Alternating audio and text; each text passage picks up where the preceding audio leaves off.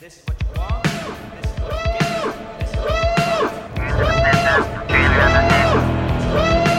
what you You have located Geekfest Rants, the entertainment podcast for genre geeks like you, Shall we play a game? covering the world of vintage and current film and television since 2010, Game over, man. It's game over. featuring in depth conversations on sci fi, horror, fantasy, comics, toys, and conventions. So say we all.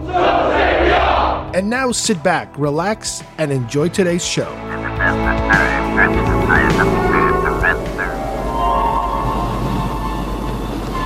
There is a balance to the universe. The struggle to maintain that balance is the stuff of legends. For there can be no good without evil, no love without hate. Life needs death. Innocence feeds lust. There can be no heaven without hell, no light without me. I am darkness.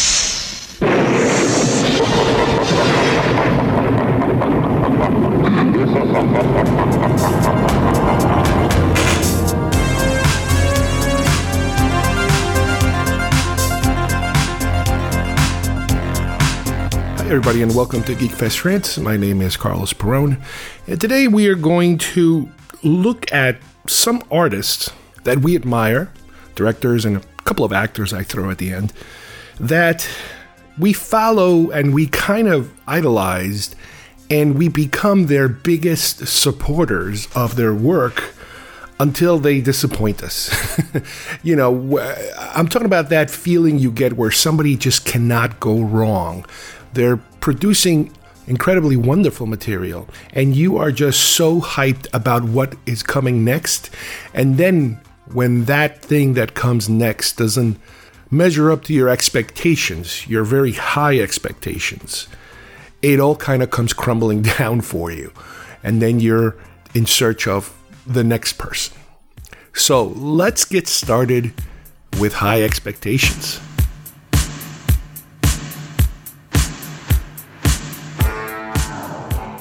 What did I teach you? You are the Duke of New York. You're a number one. You will not laugh. You will not cry. You will learn by the numbers. I will teach you. Can you dig it? Open the pod bay doors, Hal. I'm sorry, Dave. I'm afraid I can't do that. That spawn of Satan. Oh, really? The Force will be with you always. Sooner or later, you're going to encounter a phenomenon where you might be obsessing over an artist, somebody that you are discovering for the first time. This is a, somebody that might have been there a while, but you just happen to run into this person for the first time and, and completely be enthralled with their work. Or it might be a completely new person that just out of nowhere comes out and blows you away. And you will, depending on your personality, and this brings us back to the type of person that I, am, which has to do with being a collector, a fanboy, uh, somebody who's into genre material. One of those typical traits that we found that some collectors have is that whole thing about focusing on something and being super, super into it especially when you find something that is not very popular because you kind of create a aura or a feeling of ownership over it that not everybody has discovered this yet and you have. So it kind of belongs to you more than anyone else. I know it's a little nutty but i am familiar with that. I understand that. I know how it can go to excessive levels sometimes. But when you have an artist that completely blows you away, like I said before, sometimes what will happen is that, and this happens all the time also with musical artists, because I noticed that too, that, you know, you love this album, this is the best album ever, again, whether it's old or new, and then you're like, okay, I just discovered or rediscovered this artist, let's see what they do next. And you go you move on to their next thing and it's like wait a minute this is nothing like what they just did before. What they did before was awesome and this is just weird and different. Well this happens also with filmmakers. Let's take a look at george lucas for example. I'm a kid of the 80s i uh, lived and breathed star wars through my teenage years and then somewhere around 1984 1985 1986, when Star Wars completely came grinding to a halt, when Indiana Jones and the Temple of Doom had already come out, you know, there was still a little more left of traditional or classic Lucasfilm, Lucas, if you will. This is a period of time where Lucas decided he was going to take a break and he was going to produce certain things and he was going to do his experimental films that we're still kind of waiting for. And this was before you know the restarting of Star Wars in you know way later way later in the 90s this was a period where a lot of people called the dark times. And i remember some of those big big things that were on the production slate and that the fan club uh, would promote because the fan club continued you know tried to continue as much as possible but they didn't have Star Wars anymore to rely on. So it, you know, it, it went from the Star Wars fan club to the Lucasfilm fan club because that's the only way you can tie into these other things. He got involved and quite heavily involved on some projects that were, you know, highlighted as Lucasfilm projects. And I'm going to talk about just three or four of them very quickly Labyrinth, Howard the Duck, and Willow. With Labyrinth and Willow, those were well, first of all, with Labyrinth, it was a, a, a, collaboration with Jim Henson, so you figure that would have been, you know, a marriage made in heaven. It did not succeed as much as they wish it would. It is still a very culty kind of film. Some people absolutely love it. You know, you, you got David Bowie in a film, but it just didn't go there. It didn't. It didn't. You know, you didn't get that feel. you didn't get the feels, the Star Wars feels. Same thing with Willow. Willow was more of a I hate to say this, but almost like an attempt to try to do a Lord of the Rings kind of setting. You know, Lord of the Rings hadn't been attempted yet, other than the small animated film for, for, for from years before. But in terms of a full live feature, that had not been attempted. Uh, we weren't ready for that. But Willow kind of touched upon that whole sword and sorcery fantasy angle to it and uh, it had a pretty good push behind it, but nope, it did. It just did not get there. It did not succeed in that manner. You didn't get again the Star Wars field. and the other one was Howard the Duck, which talk about an idea before its time. You know, this is a Marvel property. If you think about it, attempting to bring a Marvel property into a full live action environment. This is a couple of years before, obviously, Batman, Tim Burton's Batman completely failed. Pretty bad, bad film. But yeah, this is like a two year period. I mean, you could even throw in there Tucker, The Man and His Dream, uh, which was a Francis Ford Coppola property. Again, more of a serious film, not a fantastical kind of film, but also not the kind of gigantic hit that you're expecting. When you are dealing with somebody like Lucas, you are basically waiting for the next Star Wars or the next Raiders. Now, granted, in 89, he did put out Indiana Jones and the Last Crusade with Spielberg, which was the third. I know some people absolutely love this film. To me, is the weakest of the three, of the original three I'm talking about. I've had problems with with that film and even with Indiana Jones and the Temple of Doom with the humor. I believe they kept um, amping up the humor and it that, that does not work for me amping up the humor there's a certain level of humor in these films that i'm willing to accept raiders had a perfect pinch of humor in it with indiana jones and temple of doom i believe that uh, Short Round was too much humor, and Willie was way too much humor. And those are the type of things that kind of would bring me out of the movie many times. Same thing with Last Crusade. I enjoyed the the father son dynamic, but not the humor. The humor again brought it into something different. It, it, it is not Raiders. Raiders is more serious, but I digress. Bottom line is that this was one of those situations where you know, I started to kind of move away from Star Wars because of the fact that these other projects that were coming up were not as as great. They they did not grab me the way that Star Wars did. But Lucas is a perfect example of, of, of how that happened with him, you know, as soon as he was done, you know, with the original trilogy. Another great director that I had a similar situation with, uh, I think, is Ridley Scott. The first Ridley Scott film I saw in a movie theater was Blade Runner. And I, I mentioned this before.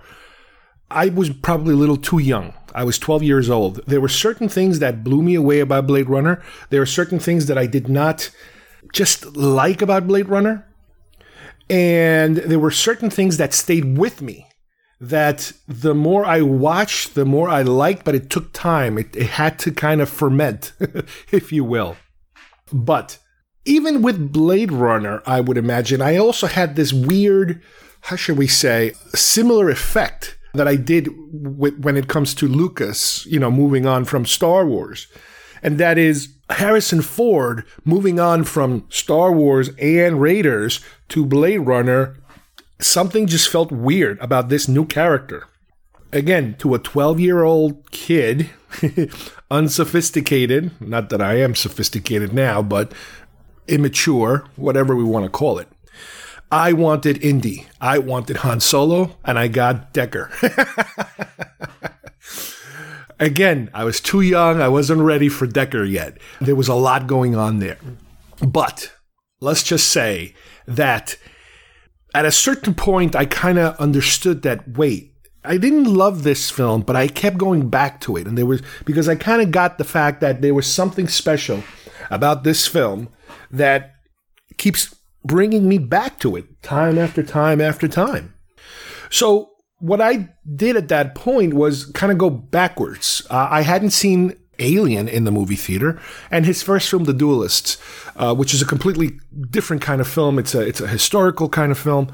So I was able to. I, I think I, I, don't know if I either rented Alien or if I watched it on HBO or something like that. And I, I and you guys might have heard the story before. I found out about Alien from a documentary called Terror in the Aisles on HBO, narrated by hosted uh, Donald Pleasence out of all people, and it's about horror films for that time, for for the early '80s, if you will, and it showed clips from the best you know horror films ever, and that was one of them.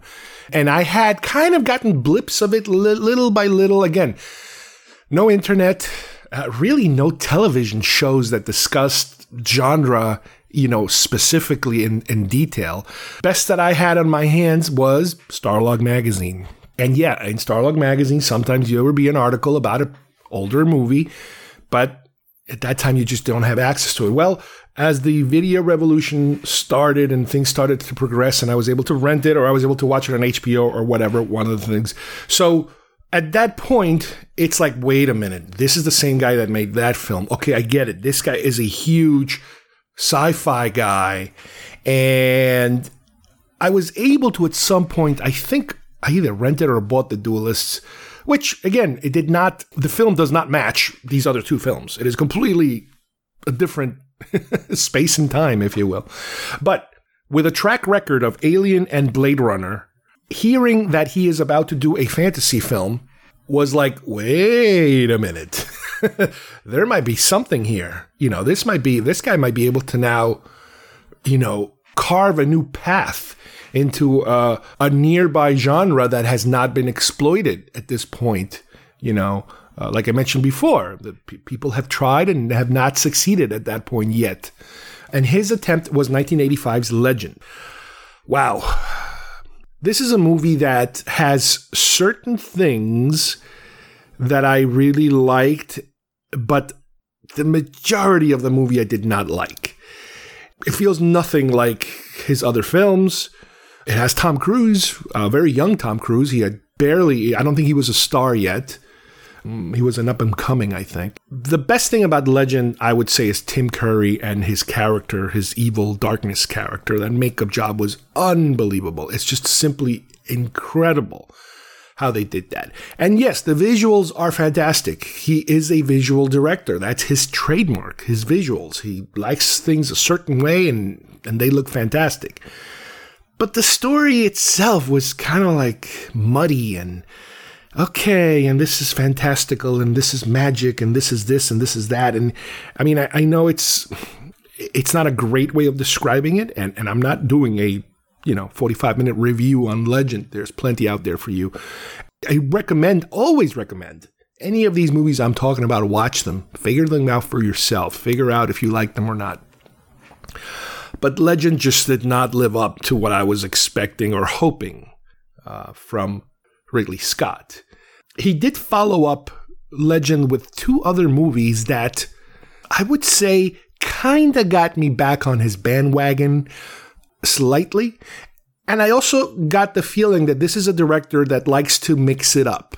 He definitely doesn't want to stay in one genre for too long because he followed it up with Someone to Watch Over Me and Black Rain. And these are two cop crime thrillers that I talked about specifically on a couple of episodes ago that I started to see bits and pieces of Blade Runner and some other stuff that he's done before in these films. And they do also stand out pretty well as, you know, their own films. Granted, it's a genre that I'm not the biggest fan of. You know, I'm more of a sci fi, horror, fantasy type of person. But they did really, you know, strike a, a chord with me.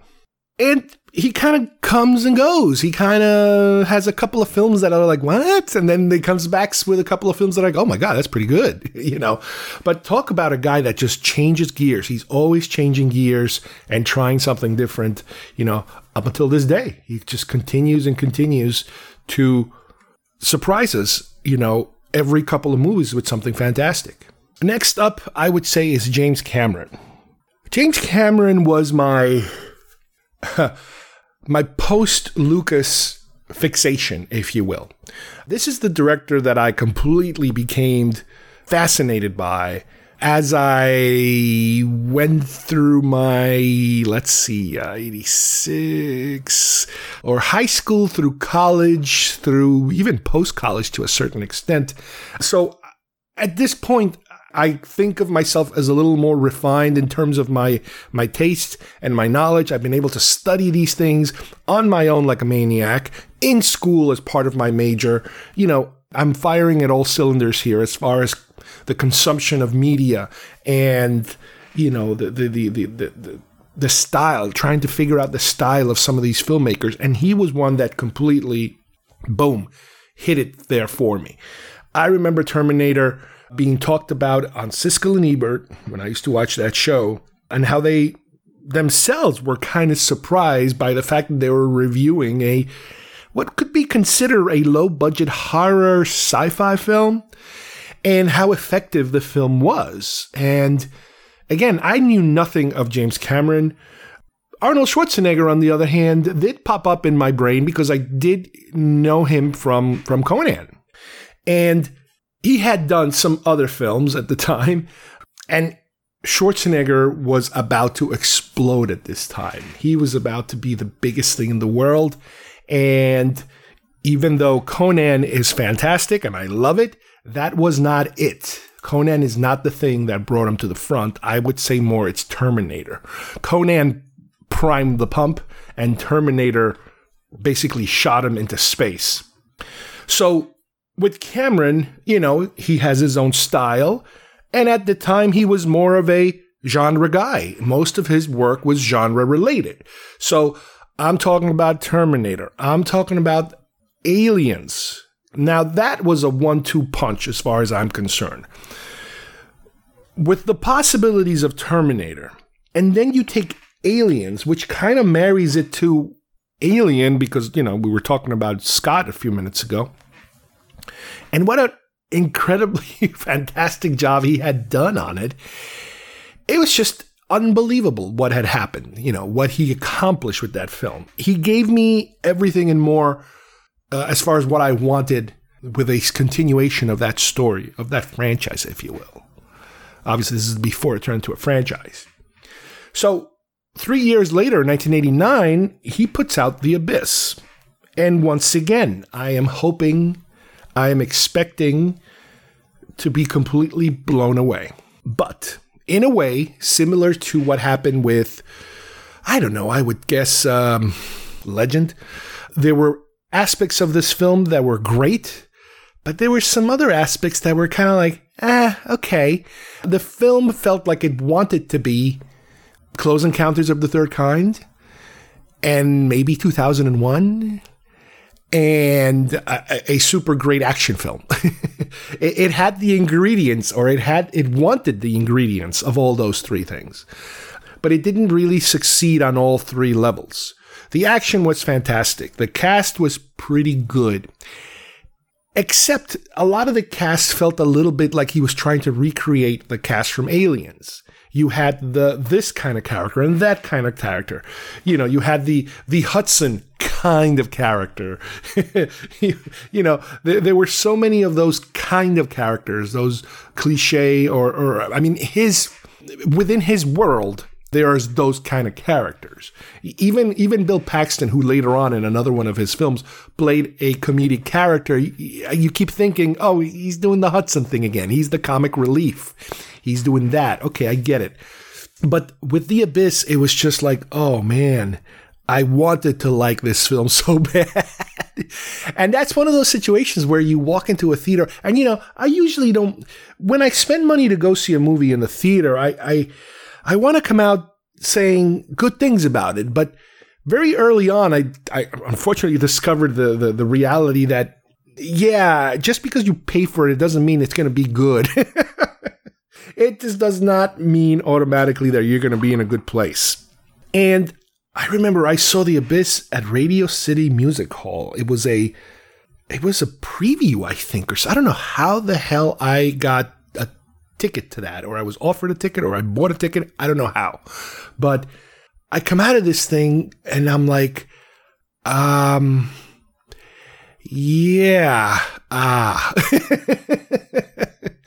they were such cool elements. Uh, similar to Ridley Scott, the guy is such a visual animal. The cinematography was fantastic. The action was fantastic. Some of the characters are so good, some are not. But the whole alien thing just felt a little weak. It felt uh, like, yeah, you, you want to be close encounters, but nah, it just it doesn't feel. You don't get that feel. You don't get that that good feel out of it. Uh, so as far as I was concerned, the Abyss, even though it made tons of money, don't get me wrong, it just did not hit it, and it was a disappointment of my expectations being so high. Just which is what's happening in all these examples I'm giving you. I'm walking in to be completely blown away, and it just happens that most times when you're blown away, I don't think you expect it. I think it just happens. You get lucky and a movie just blows you away. But in this particular case, it just didn't work. Granted, he later on did some other films that were fantastic. Terminator 2, uh, an incredible sequel to, to, to Terminator. But then he did True Lies, which was a 100% action film.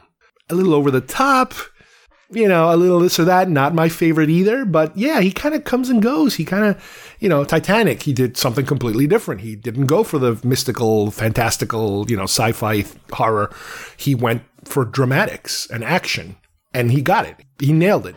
You know, he did it. Then years later, he went to Avatar. Okay, he's going back to sci fi. Technically amazing. Uh, again, top to bottom action, but not exactly you know that original it had feels of, of of dances with wolves. It had fe- you know you got the you got the the the feelings and and the emotions that that were kind of recycled a little bit and i know he's making four more sequels. He's shooting them right now. We'll see what happens with that but yeah.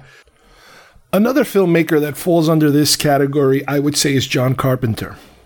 The difference being that with john carpenter by the time that I got into his films, his decline had already started.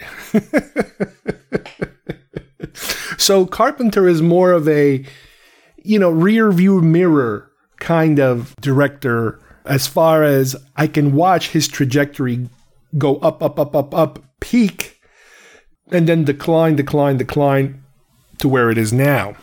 Most of these films again, because these are horror films and because the majority of them are R rated films, I wasn't watching these in the theater. And I probably didn't get to watch them until a combination of HBO and home video, uh, similar to Alien, for example. And by the time, you know, I got around to watching them at home, it was kind of already too late. So let me give you a, an example of what I'm talking about. I never saw Dark Star. I still haven't seen Dark Star. I'm, I'm not really d- dying to see it. But anyway, Assault on Precinct 13 is a great, oh wow, look what this guy can do kind of film. It's got these action sequences, this this uh, western kind of feel that you, you do get to feel later on in some of his other films. And it was a sign of things to come. Halloween, well, Halloween is Halloween. Halloween is his probably most famous film of all, and, and, and how influential it was, and how effective it is in its simplicity. To this day, they're rebooting it and remaking it. I think we're getting another Halloween. I think Halloween Kills is this year's uh, reboot sequel. I never saw Elvis. The Fog, more of a traditional horror film, I would say. Not, not, you know, it's got a little bit of Halloween in it in terms of how horror they're going in that direction. It's more about ghosts as opposed to the serial killer, the the, the shape. Uh, this is more of a ghost story, but it's a good entry into his. But again, you're going from unbelievably fantastic to very good. Escape from New York. I guess you can call it sci-fi. To me, it's it's one of his three greatest films. I would go as far as to say, personally, if I take Halloween, Escape from New York, and what came afterwards, which is The Thing, that's the trinity right there of John Carpenter's work. Escape from New York, I remember watch, watching the commercials on TV, but it was R rated. And again, I was only 11 at the time. So now I wasn't, I don't think I was going to go see a, an R rated film, even though I did get to see Blade Runner when I was 12. Uh, the Thing. Yeah, The Thing for a 12 year old might have been a little too much, but I know people have seen it at that age. I completely appreciate it when, you know, when I was older. And then to me, again, that is the, those three films with Escape from New York and The Thing back to back, that's where I wanted John Carpenter to be at. That's where I wanted him to stay at. But unfortunately, like I said, by the time I started watching these films in the you know early to mid '80s, um, he was already technically on the decline stage. He put out Christine, which is a good Stephen King story, turned to a, to a movie. It's not, you know, he didn't write it, obviously. It's not a Carpenter written film. Followed by Starman, which was a very successful film.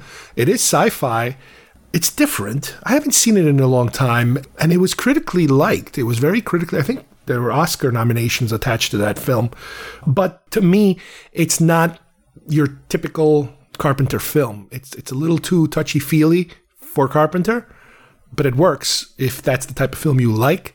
To me, I can't put it in those in those other three categories, you know, with, with those other three films.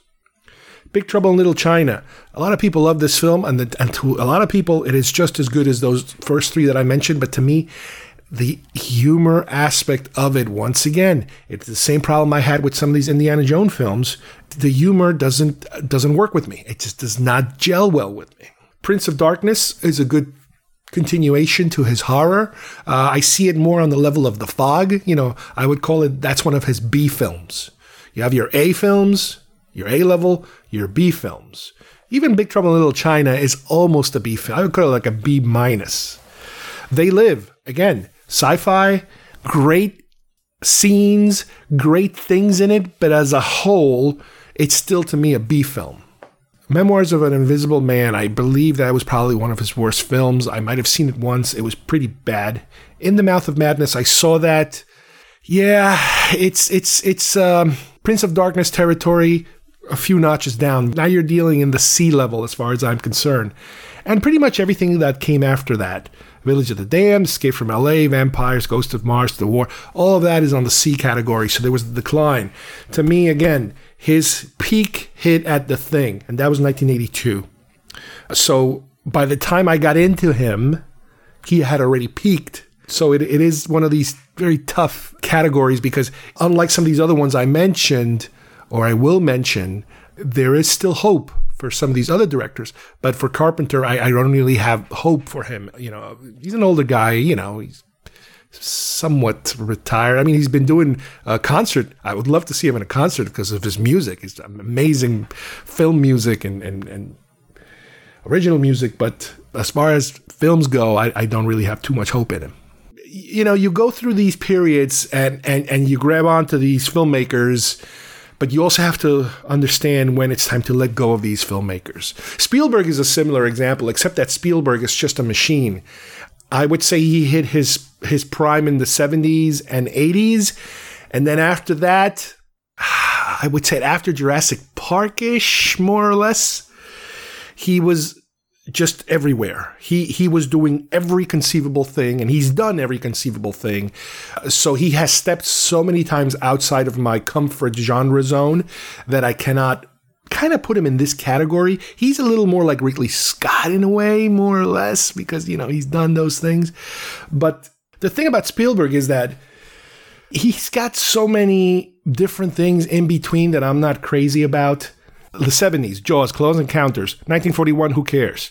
Raiders of the Lost Ark, E.T., Poltergeist, when we talked about this, he was kind of like a ghost director. We don't want to talk about it.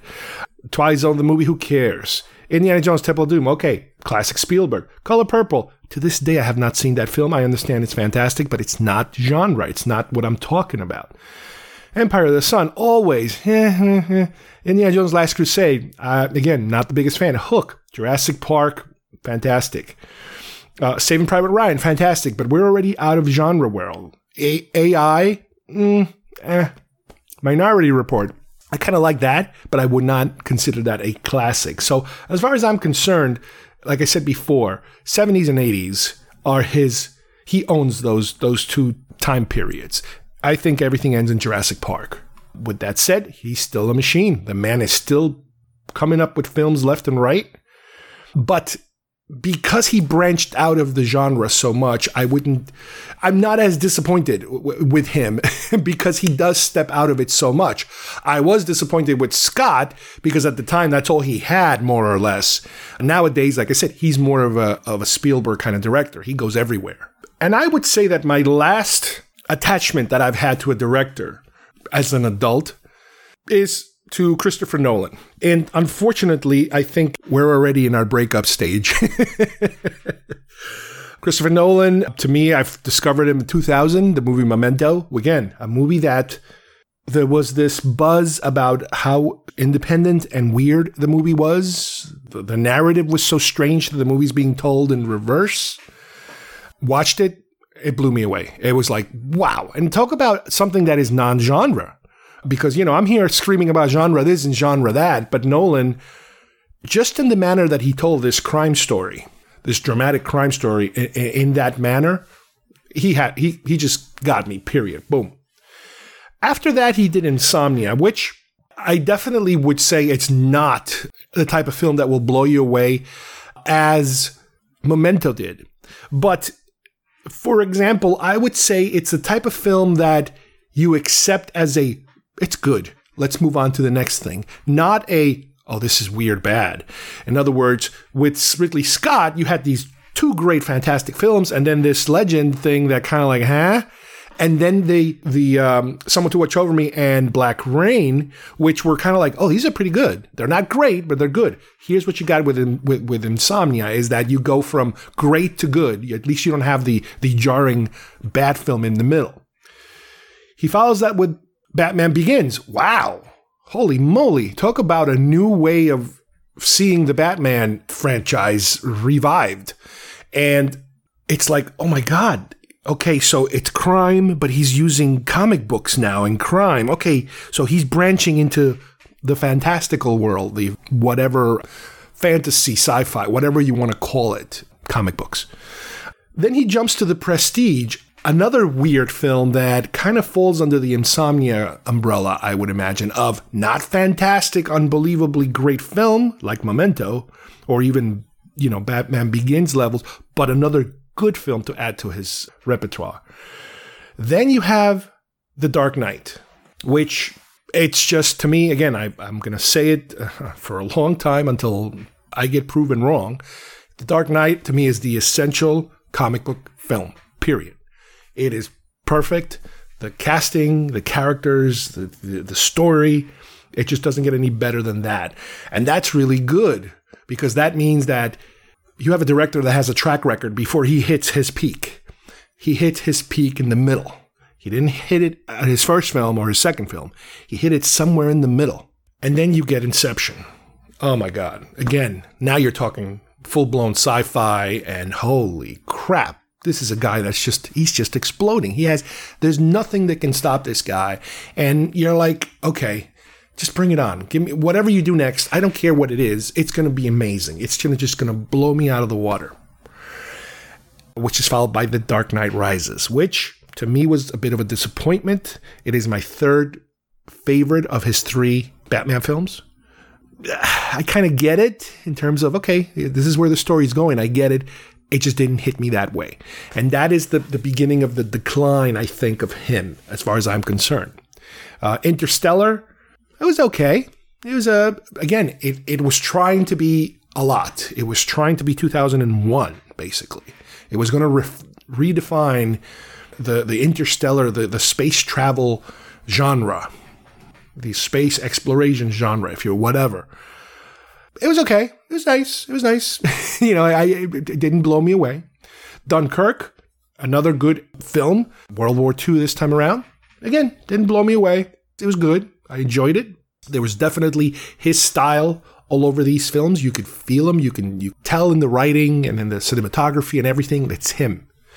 And this last year, Tenet. Tenet was going to kind of bring us back to the sci-fi side of things probably more close to where Inception was. That's that was the big buzz that it was like we're kind of dealing with something more like that. Not so much spacey, but technological sci-fi. And Tenet completely completely let me down. And I can't really say you know what it is? It's like his films are so beautiful looking and crafted and the action is unbelievable but then his choices uh, of certain things, his certain artistic choices, kind of overwhelm you and they take away from all these positives.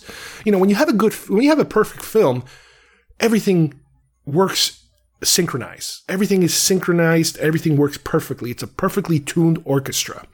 But when you have a so-so film, sometimes you can say, well, this isn't so good, but that was so great that it makes up for it. You kind of start to make up for certain things that are low. Here, some of the things that are not too good, again, in my opinion, has nothing to do with what this film is or was or should be or it is to you. But in my opinion, there was such a convoluted story and the sound was so odd that you couldn't hear certain things. And this is something that happened, I believe, with Dark Knight Rises, with the character of Bane. He deliberately made him sound almost illegible to the point where I think he had to make some changes to make him a little more coherent. Reluctantly, he wasn't very happy about it. But still, it was a little bit of a what? What's he saying? What's he talking about? You know that kind of stuff. Anyway, in this film, in Tenet, and I did a whole review about it. This is where I, I I, I, finally got that slap in the face that I was waiting for. I, I have gotten hints of a of, of, a of a decline of Nolan, and and this was definitely the the fall. the, we saw the rise, the peak, and the decline and the fall. As far as I'm concerned, I mean, don't get me wrong. You could put out a movie next year and blow me away, but we've gotten to that point again, which is that point that I've been talking about during this particular uh, show of what happens when your go to artists, creators, they're just not doing it anymore. And I guess that's a that's a normal thing. You can't be on top forever. You know, you th- I think of the 80s, I think of the 90s or whatever. You know, Bruce Springsteen, Michael Jackson, Madonna, you name it. And it's like, well, they're not really putting out any hits now, are they? They're still working, but they don't put out any hits. So, well, Michael Jackson's dead. It's a little difficult, but even then, even while, while he was still alive, there was definitely a decline, a decline, and a, and that you know he was done. He was done. Uh, I mean, Springsteen is doing Broadway shows now, one man shows, playing his music, and I don't know what Madonna does anymore. Um, but yeah, with filmmakers, uh, it's a similar scenario where you know at least the, the these these particular ones I'm talking about today they're still in the business uh, in, in, different forms. I mean, Lucas technically is retired, so odds are he's not going to be messing around anymore with anything. Spielberg, he still's putting out a couple of movies every now and then, so it's like he's still at it. I mean, he's an older guy, but he's still at it. I don't expect, you know, anything amazing. It's just that that's just the way it is. Uh, Ridley Scott, on the other hand, I think he could still surprise us because he still has that, you know, like I said, when he did The Martian, that was like, wow, that's pretty good. It's like, damn it, he can do it. Uh, you know, he's returned to the Alien franchise and blah, blah, blah. Cameron, I don't know. He's locked into these Avatar films and I, I, I don't know. That's a big gamble to, to push four films. I mean, man, that's a lot of films of something that I don't know if people really are interested in. To tell you the truth, I don't know. Uh, you know, the 3D craze has has ended. You know, that was the other thing about Avatar. It was like it was the first successful real 3D film. You know, that kind of pushed it into the home environment, the home video. And I talked about this before too. I mean, it perpetuated not only movies in the theater, movies on 3D Blu-ray, movies on TV that you could, you know, certain channels you can, but that was very, very, very, very slight. And then the whole thing just kind of collapsed. We're, we're done with 3D now. I don't even know if there are any 3D films anymore being shown in 3D. Not a, not around here anyway. The the video market has gone out the window. The, the they don't make players, they don't make TVs, they don't they don't make media anymore. That's 3D. So I don't know how he's going to be able to push, you know, these films. And Christopher Nolan. Christopher Nolan is just like I said. He he could he could surprise us at some point, but if you're looking at the tea leaves and if you're looking at the pattern and the trajectory of his films lately, you know, he is on a decline as far as I'm concerned. He's he's on a decline. So we'll see. I, I don't have any other filmmakers I could tell you about that I am actively following in terms of, oh my God, I can't wait for the next blah, blah, blah film, you know because I really haven't been blown away by a, by a film in, a, in, in such a long time. I hate to say this, but yeah, The Dark Knight was was very good. Even Memento, Memento was something that completely like. I think Memento was was was more of a of a of a shock in terms of wow, this is so different. Uh, the Dark Knight was just a great way of packaging a comic book character into realism and and that's what I love. I love the realistic. You know, when I watch the Marvel films now, you know, like, like I said, my my favorite Marvel one is Captain America: The Winter Soldier because of that gritty, reality-ish kind of thing going on. Now, like I mentioned earlier, this sort of fascination or obsession uh, with artists also can carry on uh, with certain actors. Not as much as directors, because actors seem to act so much more frequently that the odds of them having some turkeys along the way are very high. Uh, I guess the more successful you are, the more you know bad films you'll have under your belt too. Some actors recover it from it very fast, and they just keep hit or miss, hit or miss, and and they make an entire career out of it in terms of volume. But for me, again, as a young kid at the time, I did mention Harrison Ford before. Yeah, I mean Harrison Ford, Star Wars, and Raiders of the Lost Ark. Those were the the, the big gigantor, you know, behemoths that he had. And and, and with Star Wars, they, they carried on from one to the other. You go from Star Wars, you go to Empire, you go to Raiders, then you go to Blade Runner, which was kind of like weird, uh, even though the movie was also kind of strange, and it, it, it started getting me all kind of crazy in terms of, is this good or is this bad. I can't tell. I, I'm having issues trying to figure out what I'm looking at here. Uh, but the tone of his character was also not your Indy or Han Solo type of character. But again, he kept getting sandwiched in with, you know, that follows up with Return of the Jedi. So you're back to that known character. And then it's followed by Indiana Jones and the Temple of Doom Again, you go back to that character. So you're still getting the the Harrison Ford feels uh, in between these little blips here or there. And then you have what I would consider to be one of his pivotal roles, and that is in Witness. Because when Witness, that was his non genre defining moment. Um, and it was also enough for me to say, oh, wow, he can do some serious stuff here. And it's good, serious stuff.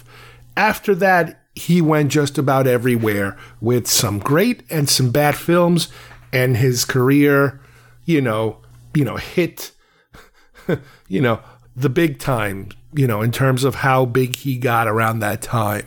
Uh, granted, he ended up kind of riding that wave, which was that post um, witness wave, if you will. All through the 90s, he was the a super hot commodity. But by the time he got to the 2000s, he was already on the decline. But I would say, yeah, Witness, as far as I'm concerned, that's where he hit his last peak was with Witness, it being a non genre role, of course. With Arnold Schwarzenegger, again, he's one of these individuals that during a short period of time, he gets kind of locked into the series of films that completely impresses me. Again, but you gotta remember, I'm like, what, 12, 13, 14, 15 years old at the time. Conan the Barbarian wouldn't be one of those films because I kind of caught that one late. I wasn't there in 1982 to see Conan the Barbarian. I got to see it a couple years later. What I did see was The Terminator in the movie theater. But I was able to go back and see Conan. I might have actually, to tell you the truth, I might have actually seen Conan on cable because I know that Conan the Destroyer came out next, and I think I saw that in the theater. It was horrendous. And that would have been the moment where I kind of give up on this potential artist that I'm all of a sudden, you know, falling in love with because Conan the Destroyer was a bad film. Uh, it was a bad sequel.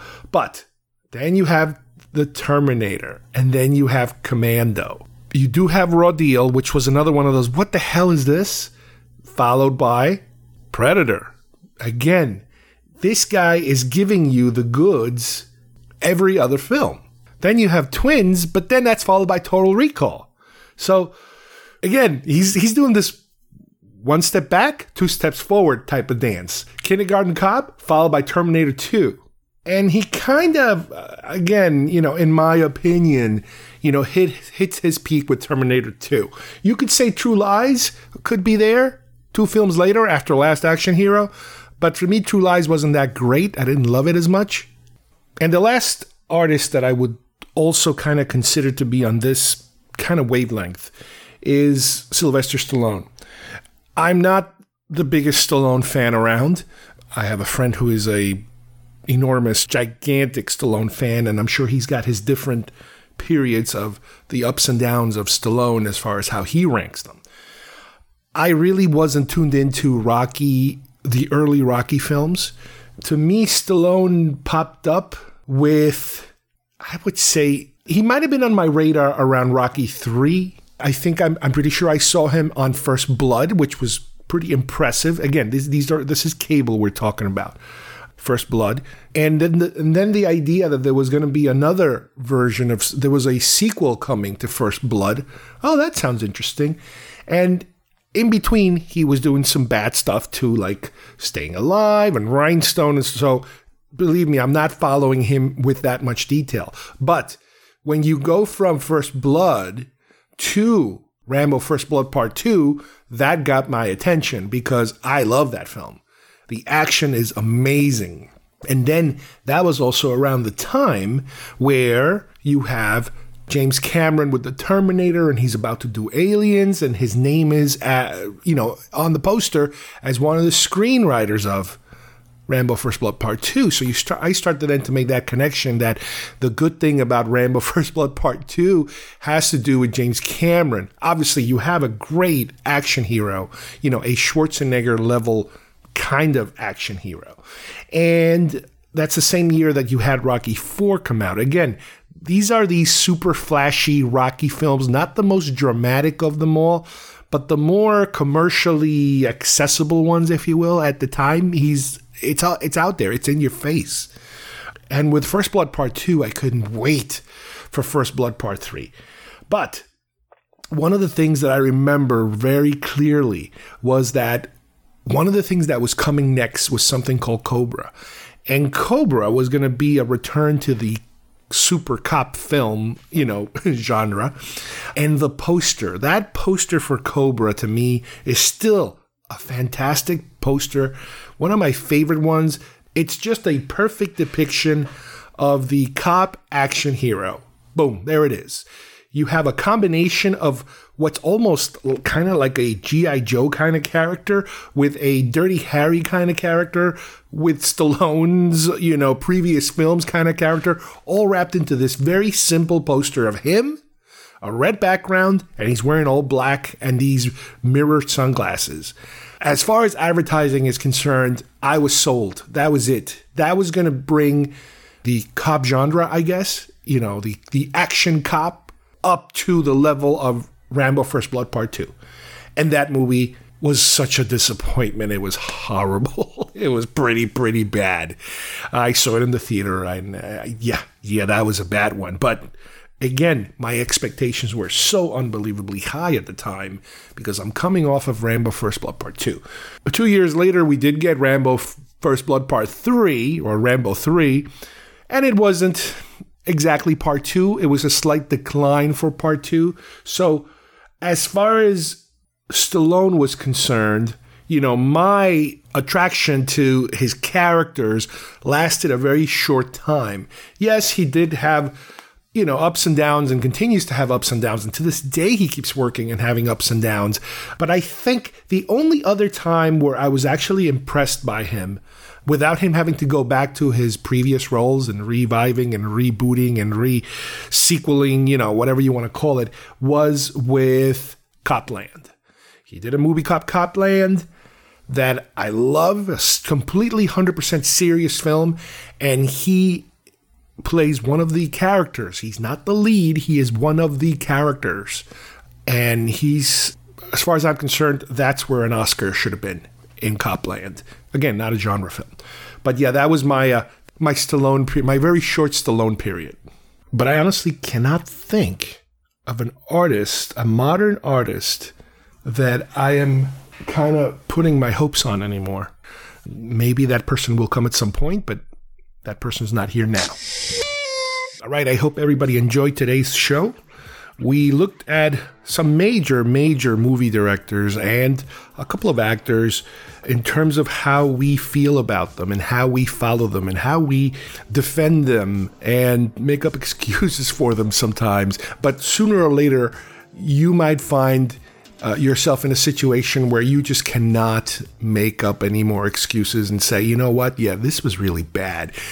They will eventually disappoint you. They will eventually put something out that kind of turns you off. And then, you know, you go looking for someone else. It's not a new or exclusive phenomenon to genre. It happens everywhere.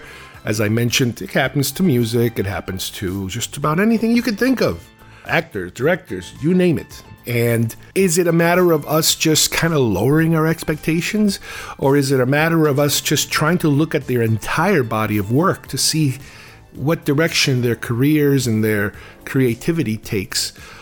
Or are we just overthinking this as we usually do because we are, after all, giant fanboys? So I hope that you guys can relate to this phenomenon. I, I, hope that it's happened to you. Hey, if it hasn't happened to you, you're probably better off for it because you know the ups and downs of fandom could be you know very uh, frustrating at times but it kind of lets you you know explore other venues because sometimes you kind of get locked in just like politics or anything else. You get locked into your team and your guy and your your director and he's you know he, that this is my per, you know you get that kind of thing and then you kind of close yourself off to all this other world of creativity that's out there that you might really enjoy. So thanks again for listening and we will see you soon here at Geekfest Rants. Bye bye everybody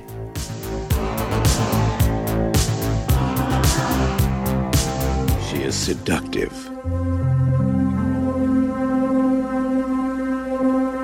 She is passionate. She is possessive. She is pure, evil. She is Christine, a 1958 Plymouth Fury, possessed by hell. Her previous owner is not alive to warn her present one. Once she lures you behind the wheel, you will be hers, body and soul. There is no place you can hide, no place you can run, and nothing you can do can stop her. Because how do you kill something that can't possibly be alive?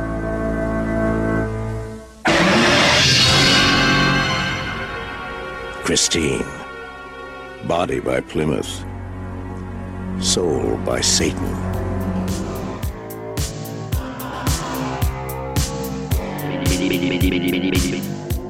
If you would like to subscribe to our show, send us messages, or see video links to some of the topics we talked about today, please visit our homepage at geekfestrants.com or our YouTube channel, Facebook page, or iTunes at Geekfest Rants. I don't know what we're yelling about! Geekfest Rants is produced by Carlos Perone, copyright 2021.